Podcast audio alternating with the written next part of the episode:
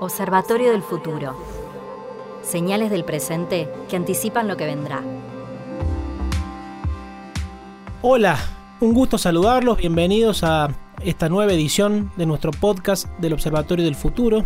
Mi nombre es Andrés Palaro, soy director del Observatorio del Futuro y estamos en el canal Toma Nota que la Universidad Siglo XXI dispone en este formato tan atractivo de aprendizaje y conversación que estamos protagonizando. El tema de hoy, ni más ni menos que la inteligencia artificial. Y la inteligencia artificial en el centro de las expectativas del cambio de nuestras sociedades y nuestras economías.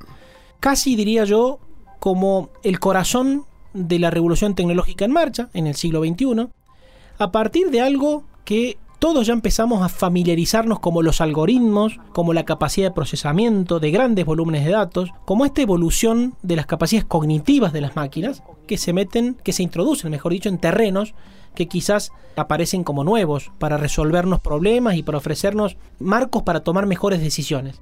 El primer elemento para conversar, y les doy la bienvenida, Jaime Rodríguez Alba, docente, investigador, filósofo. Jaime, bienvenido.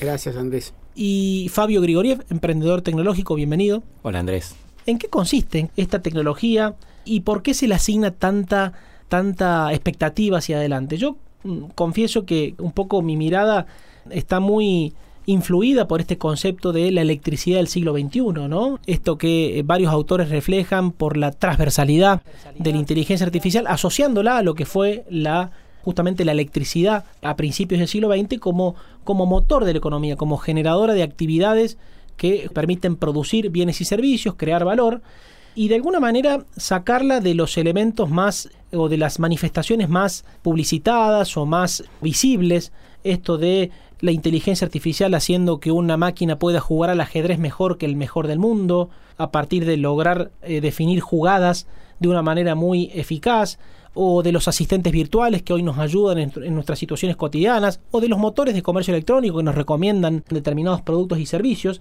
sacarla de ahí y pensarla como un nuevo factor de la producción en todas las actividades, porque justamente traen al centro de la escena un elemento que no estaba bien gestionado, definido, considerado que son los datos, ¿no? los datos que generamos en todas nuestras actividades, justamente viene a, ser incorporado en estas tecnologías que permiten llevarlo, convertirlo en un factor de producción al permitir entender lo que hacemos y a partir de eso predecir comportamientos, tomar decisiones y mejorar y eficientizar todos los procesos. Entonces, desde ese punto de vista, la inteligencia artificial, a mi criterio, seduce, convoca, nos invita a pensar que podemos funcionar con menos desperdicios, que podemos funcionar con más personalización, que podemos funcionar con más precisión, con mejor movilidad, con alimentación más sana, porque justamente todas esos, esas actividades o esas, esas aspiraciones tienen que ver con un uso más inteligente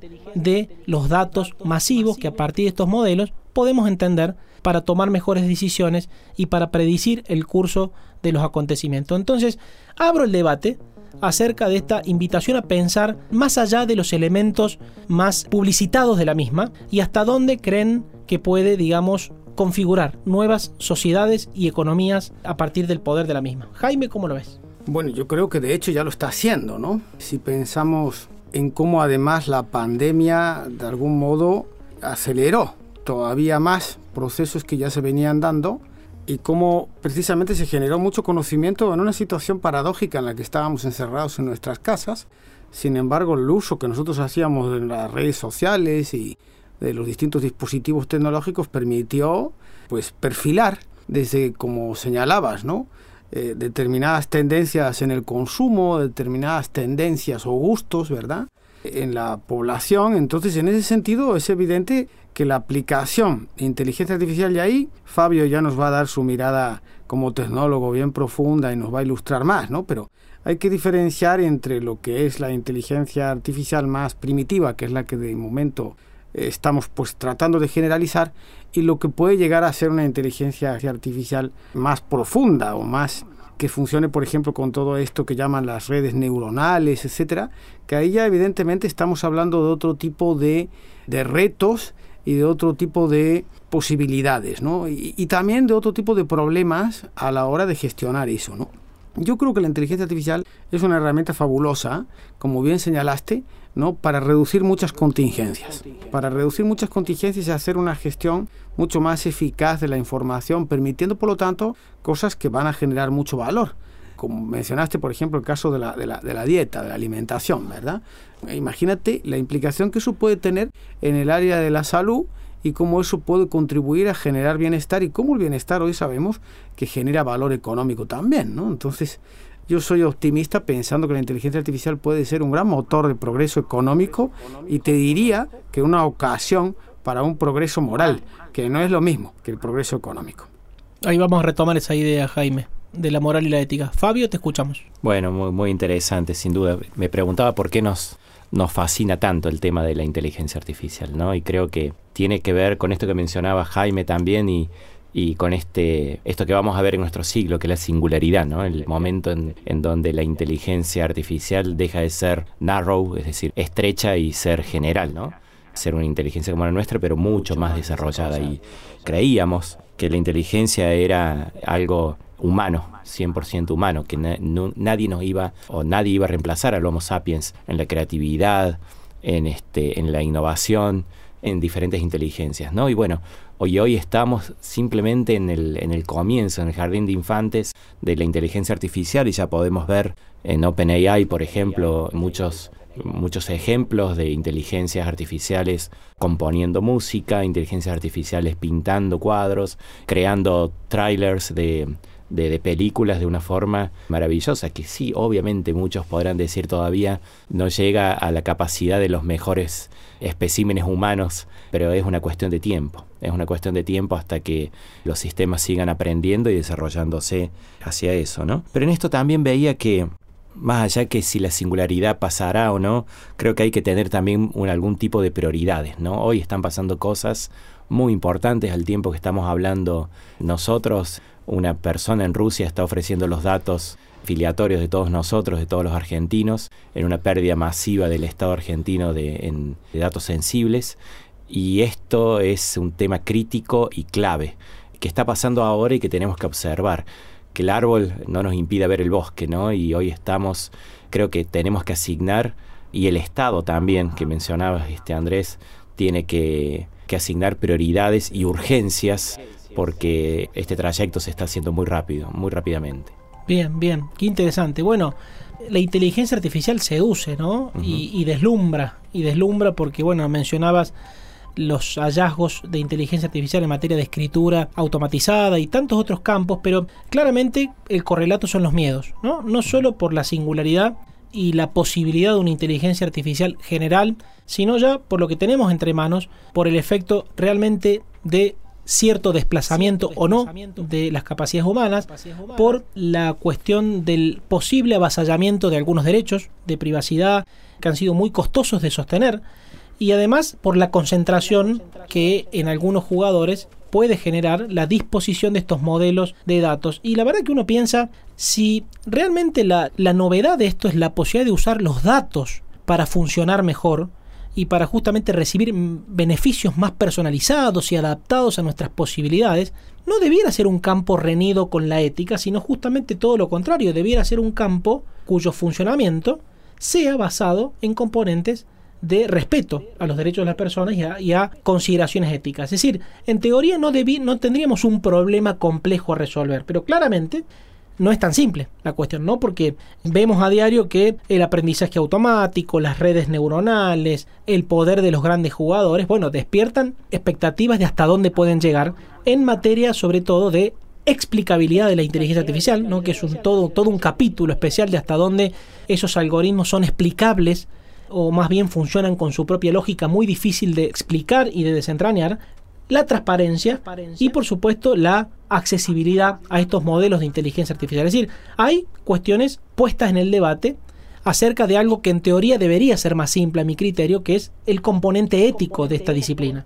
Entonces, la expectativa y la visión que uno tiene hacia adelante es que las disciplinas humanistas cumplan un rol muy importante en llevar la inteligencia artificial hacia su potencial de beneficio colectivo. Es decir, la filosofía en particular, Jaime, las disciplinas humanistas en general, tienen acá un desafío enorme de involucrarse, porque de alguna manera las grandes preguntas, el alineamiento con valores, la noción de los límites, si es que los hay, el trabajo articulado para generar modelos realmente beneficiosos para, para las mayorías, tienen que ver con la aportación de estas disciplinas y de estos profesionales humanistas. Y la verdad que veo muchos activos a construir en esta mezcla entre expertos en ciencias de datos, expertos tecnológicos, humanistas, creando valor a partir de la inteligencia artificial. Jaime, ¿cómo lo ves? Yo creo que hay, bueno, cuando se habla de la cuestión ética respecto a la inteligencia artificial, hay que diferenciar si nos estamos refiriendo a esa inteligencia artificial estrecha que decía antes Fabio, que tiene que ver con la automatización de procesos, con el manejo masivo de datos, ahí surgen una serie de, digamos que implicaciones éticas que tienen que ver, por un lado, con cuestiones ontológicas, eh, a lo mejor determinados conceptos con los que nosotros hemos montado nuestros sistemas políticos. Por ejemplo, el concepto de propiedad. ¿no? Antes hablaba Fabio de los datos y yo me quedé pensando, ¿los datos de quién son? Realmente, ¿sí? Porque los datos los generamos nosotros con nuestro propio con nuestro propio uso, ¿verdad? Pero eh, eso se puede considerar que los datos son del primero que los conquista. Es la famosa polémica de Locke, por ejemplo, ¿no? La idea de que la, de quien pone la bandera, por decirlo de algún modo, es quien se queda con la propiedad, ¿no? Entonces, pues sobre todo eso montas un concepto de qué es la riqueza y quién tiene legítimamente el uso y el derecho sobre esa riqueza, ¿no? Pero en nuestra sociedad los datos se están desvinculando cada vez más del individuo. Entonces, ese concepto ontológico de individuo propietario con el que nosotros hemos cimentado nuestras instituciones políticas eh, está quizá poniéndose en, en entredicho, ¿no? O por otro tema, por ejemplo, las implicaciones que tiene toda esta nueva economía en el trabajo, ¿sí? este, los trabajos que van a ser sustituidos. Entonces ahí tienes toda una serie de problemáticas éticas que tienen que ver con los impactos. Pero otra cuestión muy distinta es el, el pensar la posibilidad de esa singularidad que antes Fabio mencionaba. Y ahí, pues yo creo que hay como dos grandes horizontes, ¿no? Por un lado, hay algunas propuestas, ¿no? como la que recoge Bostrom en un libro muy famoso que se llama Superinteligencia, en el que él habla de que esa inteligencia artificial tendría que ser dotada de una especie de principios o de valores éticos nucleares que luego fuera extrapolando hacia la producción de otros sistemas, ¿verdad? Él le llama la voluntad coherente extrapolada. Desde el punto de vista filosófico hay muchas cuestiones ahí para preguntarse si realmente puede haber la coherencia es necesaria o, es, eh, digamos que, creadora de valor ético, eso es una cuestión metafísica que está sin resolver desde siempre. Y después la otra propuesta que tiene más que ver con las neurociencias es, por ejemplo, la de Damasio, ¿no? Que es decir, supongamos que la inteligencia artificial puede evolucionar por sí sola, igual que ha hecho la inteligencia humana. Entonces Damasio dice, la inteligencia humana es resultado de la vulnerabilidad y él, él propone la creación de lo que él llama robots blandos, ¿no? Es decir, de sistemas artificiales que enfrentándose a su propia precariedad desarrollen estrategias cooperativas, como ha pasado en el caso del ser humano que tenemos una inteligencia cuya emocionalidad ha sido decisiva precisamente para, para el desarrollo de la misma. ¿no? Entonces, quizá dotar a los sistemas artificiales de esa vulnerabilidad pueda ser una, una solución, ¿no? Para, para, pensar la moral de la máquina, ¿no? La moral de la máquina. Gracias, Jaime. Fabio, bueno, interesantísimo todo, sin duda. De formación y, y como bachiller humanista monserratense, entiendo el, la óptica humanista del tema. Sí me cuesta entender cómo embeber estos principios que mencionaba Nick Bostrom en, en el libro cómo embeberlo a esta etapa, ¿no? Hoy muchos de los sistemas y de los modelos que tenemos hoy son modelos probabilísticos glorificados, digamos, ¿no? No están tan desarrollados. Por supuesto que tiene un potencial enorme, pero hoy no estamos tan desarrollados y, estamos hablando de un problema complejo, es decir, no es una creación de un Frankenstein que uno le da un alma y dice, bueno, ahora vas a tener moral y vas a decidir esto o lo otro. Son modelos que se entrenan, realmente los resultados de ese entrenamiento, no digo que no tengan control, pero sí este, con método científico uno observa los resultados y observa que hay sesgos, por ejemplo, ¿no? En esos mismos resultados hay problemas potenciales muy graves e, y vuelvo a esto que, que mencionaba antes, ¿no? Hay problemas actuales que tenemos que resolver, hoy porque mañana quizás sea demasiado tarde para poder resolverlos. Y me refiero a, por ejemplo, el tema de datos, justamente que mencionaba Jaime, y pensaba, sí, los datos son míos y, por ejemplo, una, una, de mis redes sociales es 23andMe, ¿no? 23andMe es una, una, empresa que colecta datos genéticos, ¿no? Yo le di permiso a 23andMe para que me haga un análisis genético y que me diga una serie de información, ¿no? que me, me provea de una serie de información. Es muy interesante, pero el verdadero potencial está en, en determinar aquellos en el mundo que comparten mi genética, que somos un montón de primos, qué enfermedades o qué prevalencia podemos tener e inclusive empezar a, conseguir algún tipo de cura, ¿no? Hoy la, la, noticia es esa, es cómo utilizar esos datos y en dónde terminan esos datos y eso está pasando ahora. Quizás mañana ya sea demasiado tarde y los datos como combustible simplemente de esos algoritmos que nos van a proveer de las respuestas en el futuro. Observatorio del futuro. Súper interesante. Justamente por eso quizás estemos asistiendo en este momento a la proliferación de protocolos de manifiestos éticos a nivel de compañías, a nivel de organizaciones, ¿no? La UNESCO días atrás definiendo su propuesta de criterios éticos para el buen diseño e implementación de sistemas de inteligencia artificial. ¿Cuánto por conversar queda? Como siempre, después de estos episodios, cuánto por analizar, por intercambiar, que nos va a acompañar en los próximos años. El gobierno de Gran Bretaña acaba de, hace muy poquito, de fortalecer su Consejo Nacional de Inteligencia Artificial, a partir del cual surgen iniciativas para atraer talento, para desarrollar iniciativas a nivel nacional de algo en lo que se tiene enorme fe que puede ser vital para mejorar nuestras economías y nuestras vidas a partir de ese insumo que es el buen uso de nuestros datos. Así que gracias Fabio, gracias Jaime y nos vemos en el próximo episodio de nuestro podcast. Gracias Andrés. Gracias Andrés, muchas gracias. Observatorio del futuro.